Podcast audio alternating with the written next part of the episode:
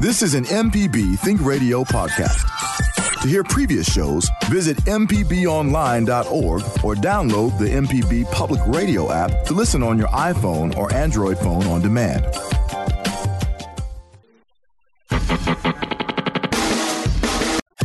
This is an MPB Think Radio podcast. To hear previous shows, visit MPBOnline.org or download the MPB Public Radio app to listen on your iPhone or Android phone on demand.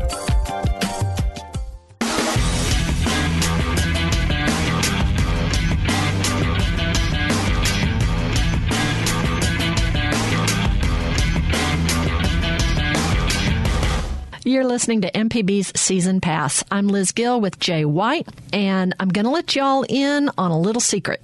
Today's show is not what we had planned. Um, I had the idea of interviewing Mississippi Sports Hall of Fame member Lake Speed. And Jay and I were going to do a nice little 10 to 15 minute interview, then move on to the next guest. And since Mr. Speed lives in North Carolina now, we called him on the phone the other day to record the interview. 50 minutes later, 5 0, we were done. It was that good. He is that good of a storyteller. So I decided rather than cut out a bunch of the interview, we'd air it all in one show. So uh, you don't have to be a big race car fan to enjoy this program. It's just good storytelling. Welcome back. This is MPB Season Pass on Think Radio with producer Liz Gill. I'm Jay White. Thank you so much for listening on this Thursday morning. With us now, a Mississippi Sports Hall of Famer, six time U.S. karting national champion, and 1978 karting world championship at Le Mans before uh, beginning his NASCAR driving career. We welcome to the show Lake Speed, a uh, Jackson native. Is that correct? That's correct. Born and raised right there in good old Jackson. All right. Well, we, we appreciate your time. Thank you for coming in this morning. My pleasure. Glad to. Uh, you started racing when you were 13 years old. Tell us about uh, how how you broke in at the time. And I, I, know I've read a lot of stories about how uh, guys that we heard a lot of, you know, later on in in, in the following decades uh, broke in very very early at a young age. Tell us about uh, you know, being in motorsports in the 60s and 70s. Well, let me tell you, I started out on a horse. We fooled around with horses from the time I was three years old. Finally got got this big old bad news quarter horse, and he pitched me one day, and broke broke both legs, broke both bones in one of my legs. Mm. And I said, you know, I'm tired of messing with something with a brain in it.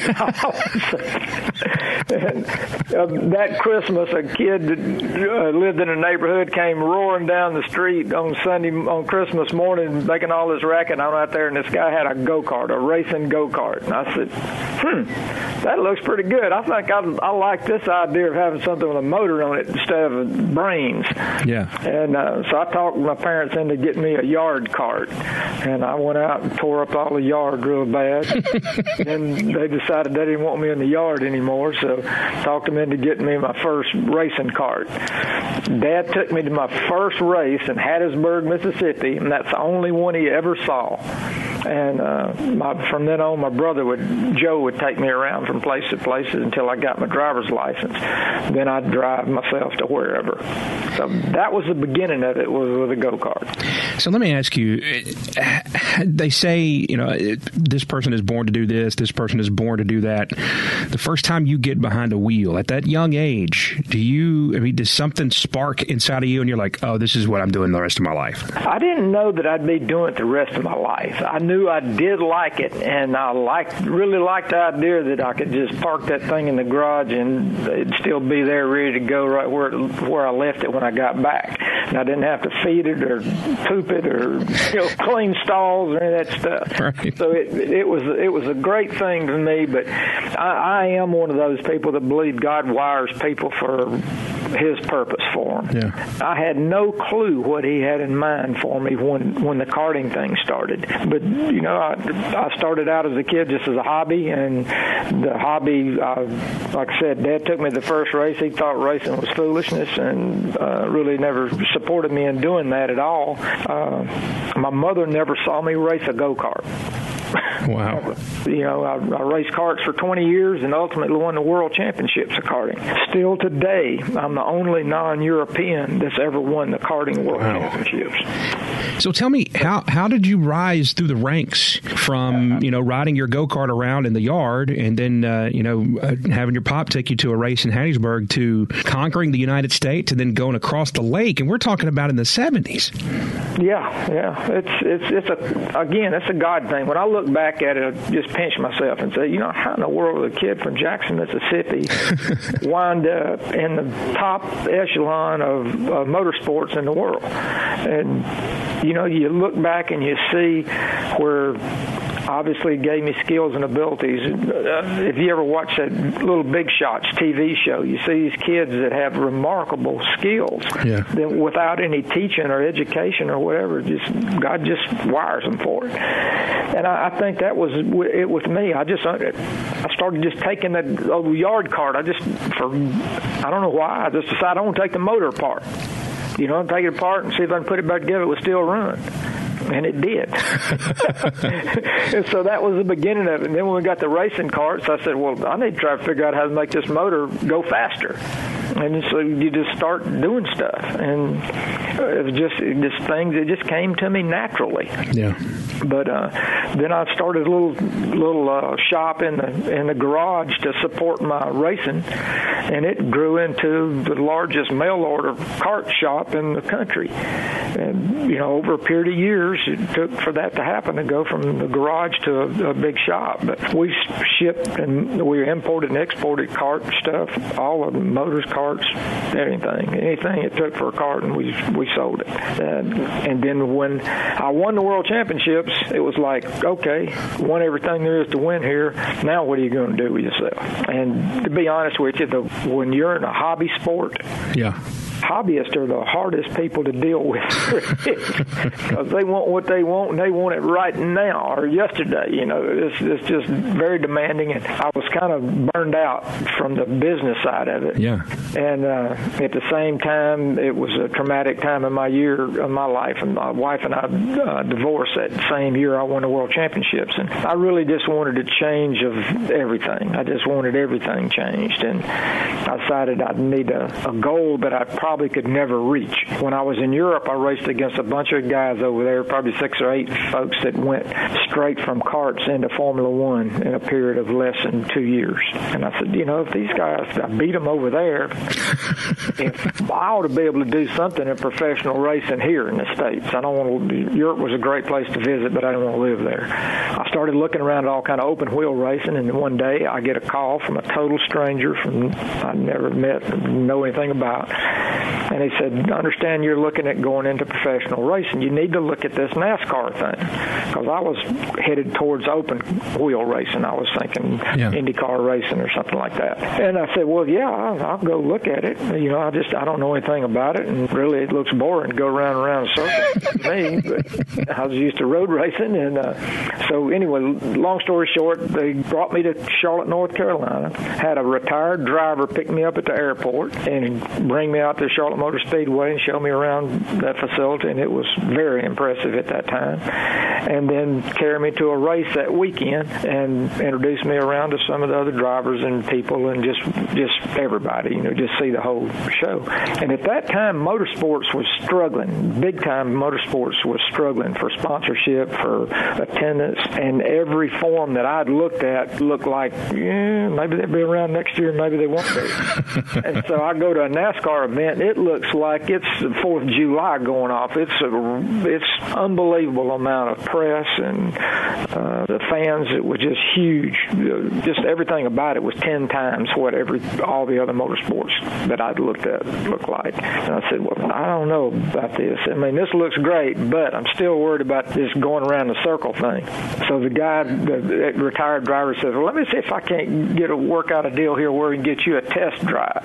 He said, I think you're gonna find this is a little is not going to be boring at all. And uh, so sure enough, they did, and, and they got me in a car a couple of weeks later, and I went down to a track in Rockingham, which is if you're going to pick a track, that'd be the worst track just like an ice skating rink. But uh, they took me. I got out there and I got in this guy's car. And he he showed me around a little bit. You know, he I, I crawled in the right side, no seat, hold on the roll bars, and said, "All right, I, I don't want to go in this thing without at least giving some idea what it feels like." So he takes me out there and makes a few laps and comes back and says, "All right, so all right, let me go." So I jump in there. Long story short, I crash this car, tear it all to pieces, and. uh I had gone pretty fast the first time I went out, and he said, "Oh man, you're doing great." I said, well, "I hadn't even tried hard yet. You wait." I go back out there, so I go back out and make a fool out of myself, and uh, tear the car up. And uh, I said, "You know, this is harder than I thought it was. Uh, the road race tracks don't have these concrete walls that you have to run about six inches away from yeah. all the time. You know, at 180 miles an hour, whatever it was." And uh, I said, "Hmm." Told the ex-driver, I said, "You know, I don't think I'm ready to give up. Let's. I want to give this a try." And uh, so I proceeded to sell my go kart business, liquidate it, and take all the money I got from it and bought an old used stock car. I mean, to tell you that I didn't know anything about it is is really putting it mild. Because I wound up buying a stock car from a guy in Chicago, Illinois. you know, he was as far away from stock car racing as you could get practically back then. So we get this old wore out car and, and take it to the racetrack. And uh, first time we go, uh, we can't make the race. Didn't get didn't run fast enough to make the race. Well, my retired driver, he knew Harry Hyde pretty good, and Harry was a legend in the sport and whatever. It turns out he had built this car for this guy originally, and uh, Harry agreed to take it and go back through it and get it all straightened up and freshen up the motor and whatever. And uh, off we went to Daytona uh, to run the ARCA race that runs the weekend before the Daytona 500. Yeah.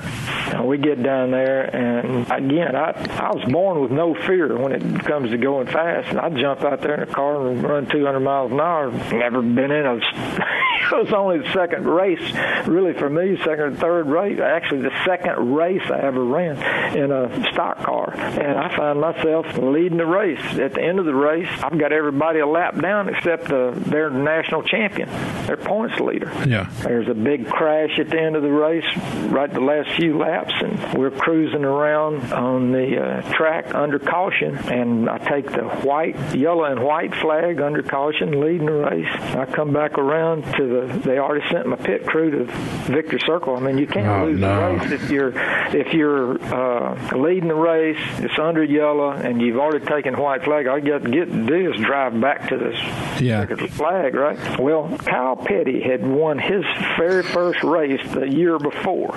It was his first race, and he came down there and won the Daytona race. I think that had something to do with the fact that when I got to the entrance to pit road, I looked up and I saw a green and checkered flag being waved. and it was a drag race to the start finish line, but I had flat tires from running over some of the debris in the, on, from the wrecks. So the other guy beat me. So I didn't win the race, but that was my first official stock car race, you know, big deal at Daytona. So that was my introduction. I said, well, this is not going to be easy. Right. I think I found my challenge that I was looking for. When we come back from the break, we'll hear about Lake Speed's time with NASCAR and what happened afterwards. You're listening to MPB's Season Pass on MPB Think Radio.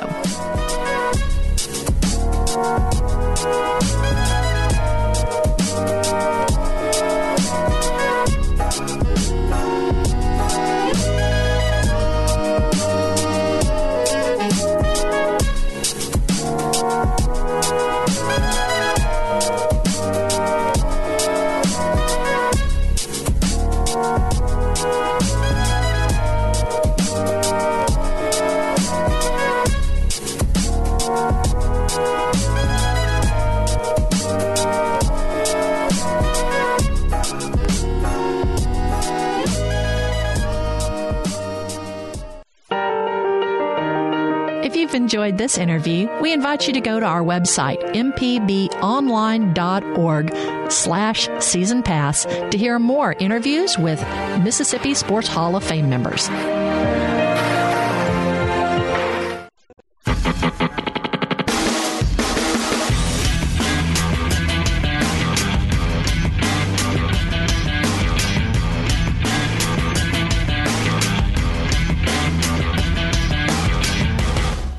Listening to MPB's Season Pass. I'm Liz Gill with Jay White. We'd love for you to subscribe to our podcast. When you go to mpbonline.org slash season pass, there's a purple button that says subscribe. If you click it, it'll get you started to having season pass at your fingertips whenever you like. We're continuing with an interview with Mississippi Sports Hall of Fame member Lake Speed. We've just heard about his kart racing beginning, and now he talks about moving into the world of NASCAR. How close did you? I was going to ask you. Uh, you know, with you know being in Europe, you mentioned the idea of uh, you know a lot of your contemporaries winding up in, in F one, yeah. and then there being the the IndyCar circuit in North America. How close did you come to getting a to getting a ride in, in an open wheel circuit? Well, they, they had a division that was right underneath the IndyCars at that time, and I had a contract from a team in my hand when I got that phone call to go to Charlotte. Wow. How close it was. I was fixing to sign a contract and turn it in and go that route. So when you went to a backstory, little backstory you might like here, and the people let's see. Turns out this guy that called me was the editor of Car and Driver magazine. All right, it gets even better. He went to school in Jackson, Mississippi. How about that? And had dated my big sister. I didn't know any about any of that stuff till later. I found this all out afterwards. But this is a small world. It really is. And when God wants to do something, He can pull some real funny strings. He really can. He really can. It was amazing. Let me ask you about being a, a kart world champion and then coming into the the, the NASCAR circuit. Mm-hmm. How did did the did the boys, so to speak, did they welcome you in, or I mean, did they was there an, an initiation process, or did you know were the boys like, oh, here's oh, here's the big go kart champ? Uh, you know, did they did they kind of did they you know rouse you a little bit, or did you you know did did it kind of seamlessly work in for you? Well, let me tell you, uh, after the wreck and, and the testing deal, then we went to another race at Atlanta at the end of this is all in '79, right at the end of '79. The next race I went to was Atlanta, and I practiced pretty good again practiced good, and when I was watching qualifying, I was sitting up the top of the hauler, and qualifying had started, and I remember, I remember just like it happened yesterday. Buddy Baker was a big name at the time. He was a hot shot, you know, driver, whatever. I watched him go off into turn one, and it looked like he drove all the way down to the center of the corner between one and two before he ever let out of the throttle. and I said, well, no wonder the sun's going so fast. I've been, no wonder I'm not running as fast as he is because I'm letting off awful long time before that. I said, boy, watch this. When I qualify, I'm not. I didn't think the fact that I was three quarters of a mile from that corner, that it takes a while for the sound to travel. Uh-oh. so I drive this car off into the corner way too far. Spin the thing out, it spins out. I don't hit anything. No. Luckily, I don't hit anything. So I turn around and go back towards the start-finish line, do a U-turn, and take off again, get up to speed. I'm gonna I'm gonna get it this time. I didn't know again these tires for the speedway have a tire inside of the tire. It's called an interliner. It's a safety shield. Yeah. Well, I'm so jazzed up and you know over top uh, out of my head and inexperienced. I didn't realize again I had another tire go down. Here I try to come off turn. I go blazing into turn three and gonna come off turn four back to the start line. You know, get the green flag again. When I got to turn four, that thing jumped out from under me, and I crashed again really hard. But I scared a whole lot of people because it, it ricocheted off the outside wall and came right straight towards the inside wall where all the cars were lined up qualifying. And they thought that car of mine was going to come over on the top of them, and I did too for a minute. Goodness. Look, put it this way: I made a spectacular entrance to the sport of NASCAR. and they realized real quick this guy is either totally crazy or he is absolutely fearless. Right. And they later found out I was just absolutely fearless. It wasn't crazy. I just drove real hard. You mentioned you mentioned that earlier, being fearless in a car. Really hard. That how how did you ever have an accident, a wreck, or anything like that? That And, and I guess I, I, don't know. You you hear stories or, or legends about how you know something happens to a guy and he's never he's never been introduced to fear in a, in a in a racing car, and then all of a sudden something happens to him and it totally changes his outlook, the way his brain works, and and, and it kind of takes the, the the racer out of him, so to speak. Did you ever have anything that kind of happened like that that kind of readjusted?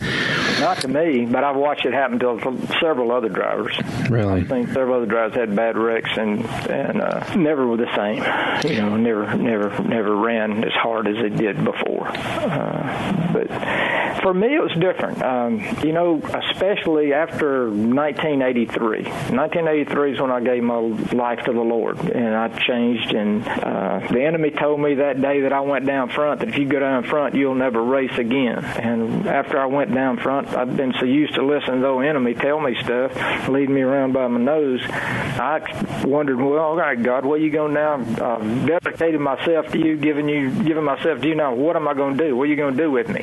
And He quietly spoke to me that you have a contract with a team, you got a contract with a sponsor. But the difference is, instead of you racing for your own selfish self, now you can be racing for me. Well, that changed everything. That changed everything. And I had several big accidents. You, you know, it's kind of like football. You're going to get hurt. You're going to get dirty. Yeah. You're going to get hit. It's just part of it. And for me, I knew I was doing what I was supposed to be doing, what he wanted me to do. And I can remember very well at Daytona later years later. I don't know if you followed racing much. You remember a year that Bobby Allison's rear bumper fell off his car fairly early in the race at Daytona one year. It caused a big wreck. I was behind it, and guy behind me didn't slow down and hit me, and it spun my car coming off turn four. Again, you're you know that's before restrictor plates, so we were running 200 miles an hour. You come off this corner, and all of a sudden I'm punted towards the inside. There's a big concrete wall there,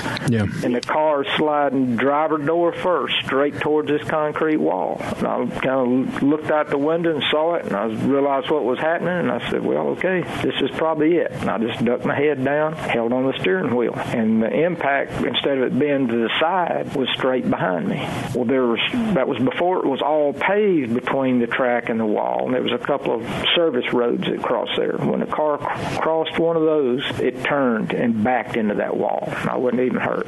Wow. I wasn't even bruised. But that was that was the first time I could think of where I thought I was going to die because if, I, if I'd have hit driver doors, I mean, there's nothing there. But, I mean, right. Yeah. Nothing between you and and the concrete, so it, there's no way to survive that. I, I knew that. But all that flashes in your mind. But again, it's things like that that gave me security. Hey, wait a minute. God's asked me to do this. He's geared me for it. He's put me in this position to do something to serve Him in this arena, to be His man in this sport today. And whatever He wants to do is fine. I tell people all the time, this life we're living is not the main event. This isn't the Daytona 500. This is a qualifying event. Yeah. you know, it just determines where you're going to spend eternity. It's not eternity. I really have never been afraid, and that was always an edge, I guess. Yeah. You know, if you if you're secure in where you are, what's the term I tell my kids? I'm secure in whose I am, not who I am. Right. Mm-hmm. And uh, makes all the difference in the world. You mentioned Bobby Allison uh, earlier uh, with regard to that wreck. Later on in your career, um, after a tragedy uh, that uh, took Davey Allison's life, you jumped in his ride and finished out a season for him, and that was, uh, you know, in a time that in a time where the stock cars were much less stock than they are now. Oh, yeah. That was that was quite a ride to hop into. Uh, that 28. Tell me about Definitely you. T- changed my career. tell me about your time, uh, you know, in, in total, and, and, and how you went about getting into that time, seat. I'll tell you a little backstory on it that's really cool. Go ahead. You know, at that time, I was, I, you know, on and off through my career, I drove, started out on my own car, and then I drove for other people for quite a while, and then uh, got back in my own car again, and then ran out of sponsorship, back out of my car, back into my car again after driving for Cale there for a year. Uh, when uh, Davey got killed, we had just had a sponsorship deal for 10 races, and, and the, the race, the 10th race, had just happened when Davey had just been killed right before it. Robert and them had somebody else drive the car at Talladega. Well, at the Talladega race, we were sitting out there getting ready to qualify. He came up to me and asked me if I would be available to drive his car if certain things happened. And I said, well, yeah, absolutely. Man, are you kidding me? My, I just ran out of sponsorship. This was our last race. We, I was going to be sitting at the house. And uh, he said, well, we'll probably let you, we'll probably skip the next race because the next race is a road race. We'll probably go get a road racing expert to put in there for that race. But then you could run the next race if something hadn't happened by then. He told me straight out. He said, look, this Texaco wants a unnamed top driver, but he's got to get out of his contract. He's under a contract to another sponsoring team. Yeah. If he can get out, then they're going to put him in the car immediately. If he can't, you would be able to probably finish out the rest of the season for us. I said, it doesn't matter to me, Robert. Just, you know, whatever it'll work for you. But just want to tell you, you talk about a road race expert. You remember that I'm a world champion road racer? And he said, what? And I said, I won the world championships of karting. It's all road racing. He said, hmm. This was after we'd talked initially. You know, he was on the phone talking to me, telling me the details about what's going to happen. He said, let me call you back. so he confers with somebody. I don't know who he confers with, but he called me back and said, we're going to give you a chance at this. He said, uh, we're going to give you a shot.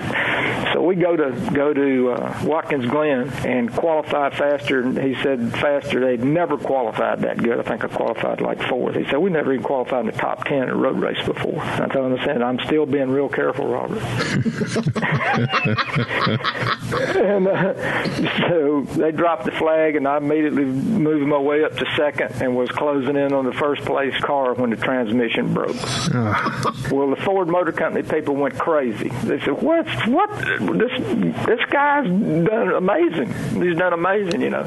We go the next weekend in Michigan and qualify outside pole and lead a lot of the race and uh, finish. I think we wound up finishing third or something like that in that race. And uh, then the following weekend went to another track. Where we go? I think Bristol and qualified real good and raced real good. Got wrecked. And then the next one was going to be Darlington, where I'd already won before, and they were all licking their lips. They couldn't wait.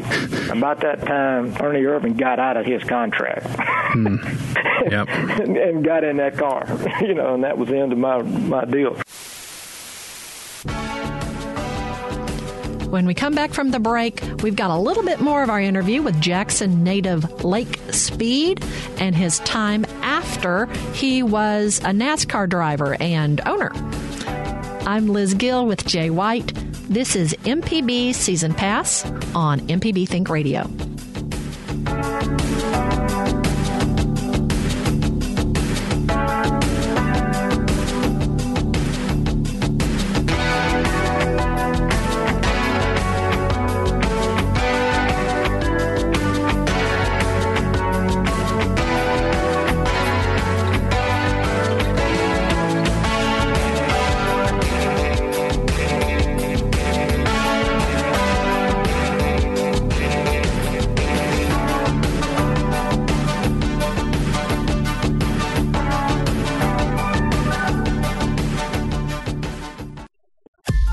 This is an MPB Think Radio podcast.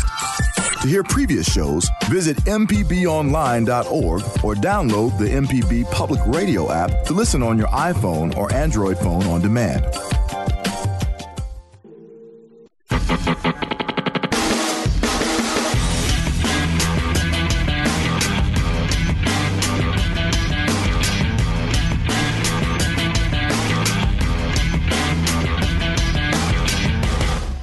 This is MPB Season Pass. I'm Liz Gill with host Jay White. For our third segment of the show, we're continuing with a, a too good to shorten interview with Lake Speed. He's a Mississippi Sports Hall of Fame member, winner of six U.S. Karting National Championships and the 1978 Karting World Championship at Le Mans, all before his NASCAR career.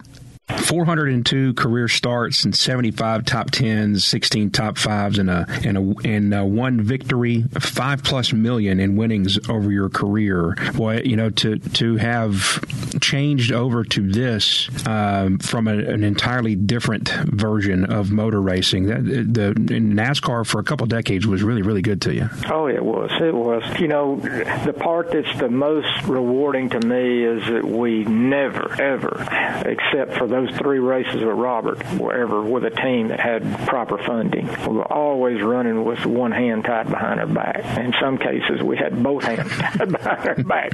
Didn't have, you know, just didn't have any resources whatsoever at times. But again, I, I give God all the credit for it because I was the top team's worst nightmare most of the time because here's this guy that doesn't have any resources, doesn't have any uh, big pit crew or longevity or big engine shop behind them or big anything behind them. And race in, race out, we could race with the top guys. You know, sometimes yeah. we'd be outrunning them, and you, you know you have pit stops, and you go in leading, and you come out running tenth. You know, that if that happens three or four times in a row, all of a sudden you find yourself in the back of the field. You know, but uh, all in all, it was great, and uh, you know I, I just thank God for the opportunity to serve Him in that arena, and uh, we were instrumental in getting motor racing outreach started in 1988. And, uh, that's probably my biggest claim to fame out of the whole thing. You know, was uh, getting that ministry started. Tell me about that.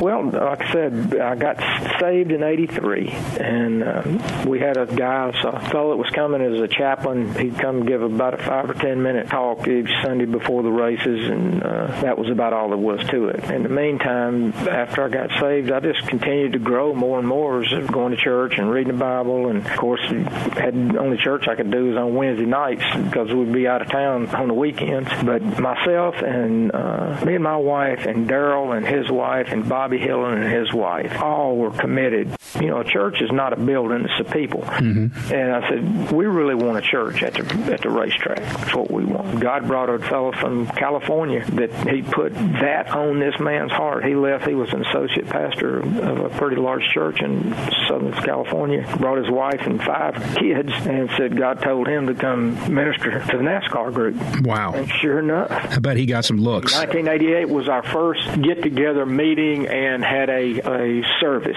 at the racetrack. NASCAR gave us uh, time right after the drivers' meeting. You got a two-hour drivers' meeting, usually two hours before the race would start. And so as soon as the drivers' meeting was over, uh, we just turned it into a chapel service afterwards. And uh, that's the way it still goes today. Was there a time that the, the I know somehow or another, and I, I, for where Mississippi is located, I don't know how this is a thing, but it seemed like Mississippi completely was left out or either missed the boat, which I've heard some stories, but it looked like Mississippi missed the boat on the stock car boom in the 80s and 90s. Was there a time where you remember, you know, folks saying, you know what, do, could we expand down here? I know there was a track outside of Jackson in the Clinton area that was considered for a while and it didn't work out for one reason or another. But was was there ever a time where you remember, you know, people, you know, maybe seeking you out for, you know, an idea about, you know, what they could do with Mississippi? Oh yeah, there's always fans that were asking stuff like that. But you know, the reality of it is, is NASCAR started off as a small time sport in the southeast on dirt track, and then they built Darlington was the first asphalt track they ever built in Darlington, South Carolina. They were racing real stock cars. The cars were stock, and they'd take them and beat them up a little bit and tape up the windows, and then they started tricking them up a little bit more and a little bit more, and a little bit more. As as years went along, they became less and less stock when they were going along.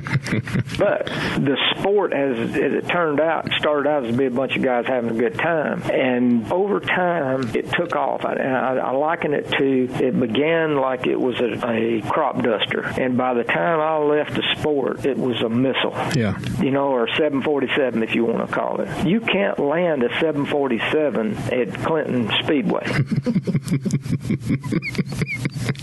That's what's happened. I mean, a lot of fans don't understand. Well, why we used to, we used to love Wilkesboro and we used to love a lot of these other small tracks that we don't go go to anymore. Yeah. Well, most of the cases, the track, it wasn't that the track itself was too small because we can race on small tracks. But if there's nothing but a two lane highway and you're trying to bring a 100,000 people into some place in a three hour period, it's not possible. Yeah.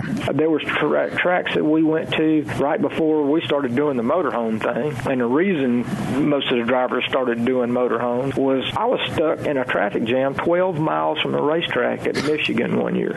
It was just stop. Myself and about three other drivers were hung out back there. We had to hit the grass, the median, to go. And boy, I'm saying fans were they were raising Cain. They didn't care who we were. They didn't want us passing them right. and stuff. But you don't. When you have those kind of experiences, you realize that if there's not the infrastructure yeah. for all these people, uh, you can't do it. So the small tracks got bypassed in most places because of lack of highways and hotels.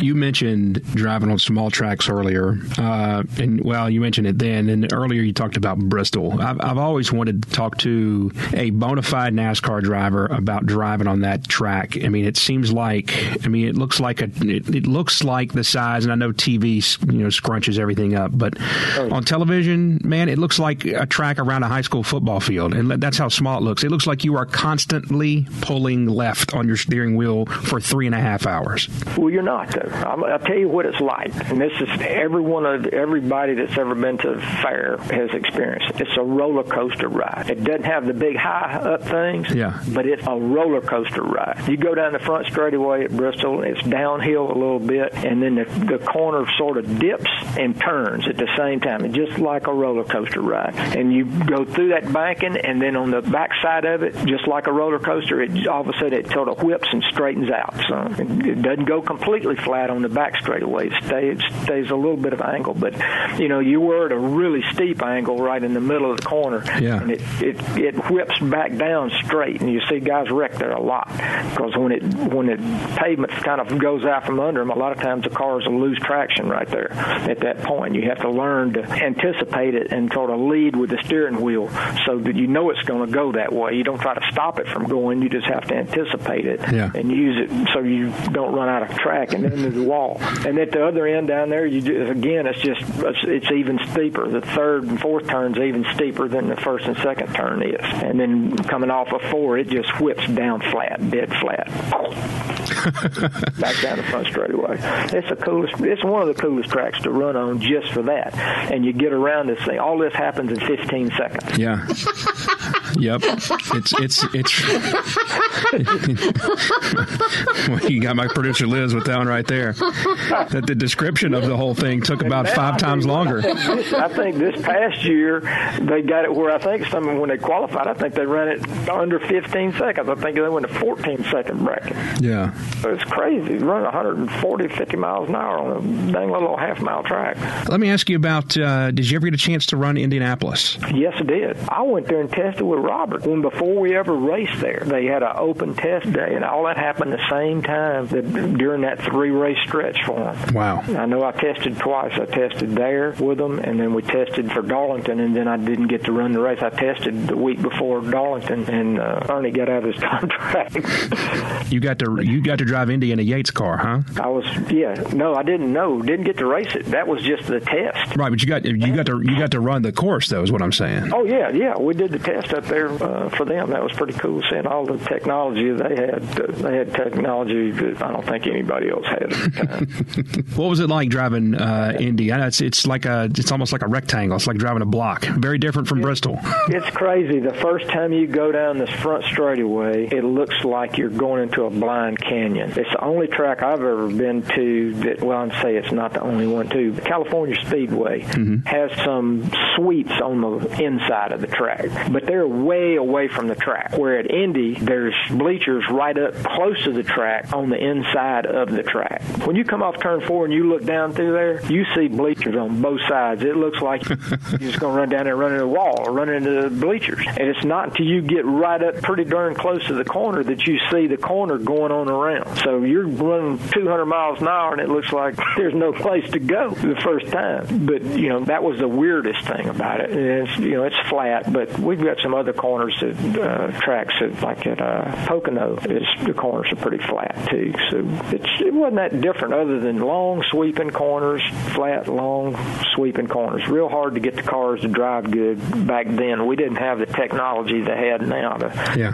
to get the aero help, but it was a cool place. I I really liked it. We wound up. I took a. I figured out some ways, some tricks on the driving part there that after the first year I struggled bad, but then after that, yeah, we ran pretty good each time we were there. Well, are you still? I mean, I know you're still connected to the sport in some way or another. I mean, you told me basically from the beginning that you were a gearhead before you'd even got out of your garage. Oh yeah. So how, how are you still connected to the sport these days? Well, through the NASCAR thing, the only real connection I have is through the ministry. I'm still on the board of directors for the Motor Racing Outreach. But then uh, I guess after you get so old, NASCAR asks you to be on their uh, board that oversees when they give fines and stuff. And if somebody wants to uh, argue about uh, whether they broke the rules or not, uh-huh. I'm one of the judges that they'll call in there to do the little court case thing there. You, you, you talk to Jimmie Johnson's people a lot? Is that what you're saying? Well, they have a lot of us, so I don't get to do every one of them. I usually get one a year, as, as the way it's gone the last couple of years. I've done one, usually one, maybe two at the most. I think. Very interesting, It's like driver's court. I'm generally the. I'm generally the. Uh, there's probably a reason I don't get more of them I'm generally in, in more favor with the teams than I am with NASCAR on some of this stuff. That is funny. I don't go along with some of the some of the stuff they call fines. what do you think about the sport these days? You know, compared to, I mean, much less. You know, when you broke in to the circuit in the late 1970s, but uh, I mean, even when you left in the, in the late 90s. Uh, tell me what you think about the sport now and uh, the, the, the cars they're running, the places they're going, the, the the tracks that have been built in these humongous cities, and it's you know it's turned NASCAR into a, a prime time television sport. Oh yeah, it is. I see people all the time. You know, they're losing losing attendance at the track and have been for a while now. I think the sport, as far as the product, the racing on the track, is far superior to anything it's ever been before. Wow. And that that shocks a lot of people. So a lot of the folks that used to follow it say, "Oh, the racing's no good, no good anymore, whatever." I said, "Wait a minute, hold on. You got 30 cars that all nobody knows who's going to win. It's the closest it's ever been. Never been this close. At the end of a race, it's not uncommon to have 20 and 30 cars in the lead lap. When prime time, when uh, Darrell and Dale and whoever else, Bill Elliott and them are winning winning the races, they might be lucky to have five cars on the lead lap at the end of the race. Yeah. The competition is amazing today. All right. The big difference, the big difference is back then you knew more than you should have known about any one of the drivers. Really, they they were very transparent. You knew what their hobbies were. You knew about their families. You knew where they lived. You probably knew what their house looked like inside and out. Just you just knew an awful lot about them, and you could identify with with a driver, and you could, there would be a connection there, even if you'd never met him. Odds are, though, if you went to a local grocery store or any place where they're having a race, you could probably meet them and shake hands and talk to them. Yeah. So there was a huge connection back then, and that's gone. And I think that is why their attendance and uh, support has, has gone downhill. Interesting. That was the thing that separated them from any other major league sport. Accessibility. The accessibility. And relatability, yeah. And relatability and relationships. We had we had fan clubs that people would drive three states to come in for a fan club meet. Usually have it once a year. Yeah. But it was most all the teams had it like Charlotte weekend for the 600 weekend, or actually it was two weekends back to back. So they would have fan club open open houses, you know, for the people to come in, meet the driver, talk to them, meet the crew members, whatever. It was just connected. People connected, and they because of that they'd go out and support the sponsors that were supporting their favorite driver. Big connection that hooked together, and all that got broken up. Yeah. Third generation of ownership and management wasn't paying close attention to what the first two generations were doing. Yeah. We're about to take our last break of the show. When we come back, we'll have about 60 seconds left of our interview with Lake Speed and his induction into the Mississippi Sports Hall of Fame.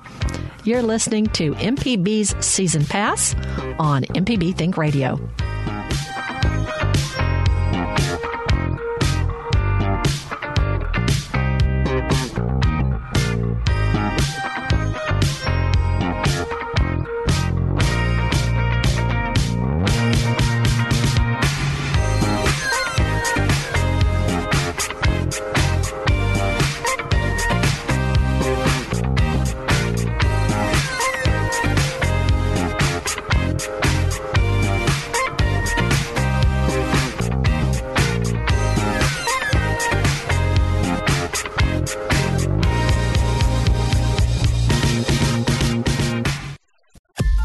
This is an MPB Think Radio podcast.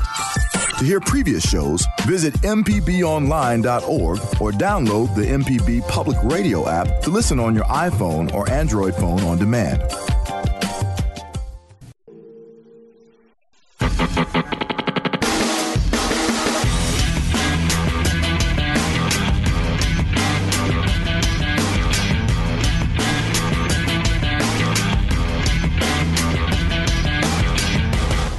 This is MPB's Season Pass on MPB Think Radio. I'm producer Liz Gill with host Jay White, and there is just a tiny bit left of our interview that we conducted with Mississippi native Lake Speed that we'd like to play for you. Last thing, let me ask you. Uh, you are a, uh, um, a, Mississippi Sports Hall of Fame member. What was that like uh, to be to be recognized by your home state in their Sports Hall of Fame? Shocked. totally shocked. Uh, I didn't think that. I didn't think stuff like that was for anything but stick and ball guys. You know. Yeah. It was pretty amazing. Now we've got Ricky Stenhouse, is, is you know from North Mississippi that's running good. Yeah. Uh, he just happened to catch Roush Racing when uh, they're not up to speed like they were for the last 20 years before this. So I'm just hopeful that they will get their act together better, and Ricky will have a chance. He looks like he's a heck of a good, good race car driver. Uh, I've met him a few times. He seems to be a nice young man. Yeah, yeah. Lake Speed, thank you so much for your time uh, this oh, morning. Thanks, welcome. yeah, thanks for talking to us, and it's great to hear the stories behind uh, the guy that so many of us here in Mississippi watched on Sunday afternoons for all these years. Yeah, just reminding my name really is Lake, and the last name is really Speed. Dad was one of seven Speed boys. There's a lot of them in Covington County, Mississippi. That's right. That's right. The best racing name ever. Thank you so much for your time again. We really do appreciate it. Thank y'all so much. Y'all have a great day. Thanks for tuning in to MPB Season Pass today. We hope you enjoyed this uh, marathon interview with Mississippi Sports Hall of Famer Lake Speed. Um, you know, when we started the interview, we had no idea uh, the storytelling we were going to get from it and the, the variety of the sportsmanship, uh, the boy from Mississippi, faith, uh, just how it all was going to come out. So I didn't want to cut any of it out. So we left the whole thing that you can listen to. And if you missed any of this interview, it's so good. Uh, you can listen to the whole thing at mpbonline.org slash season pass, or you can download it or subscribe to Season Pass as a podcast wherever you get your podcasts.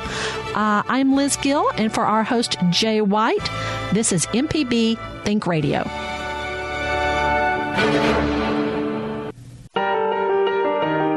If you've enjoyed this interview, we invite you to go to our website, mpbonline.org slash season pass to hear more interviews with Mississippi Sports Hall of Fame members.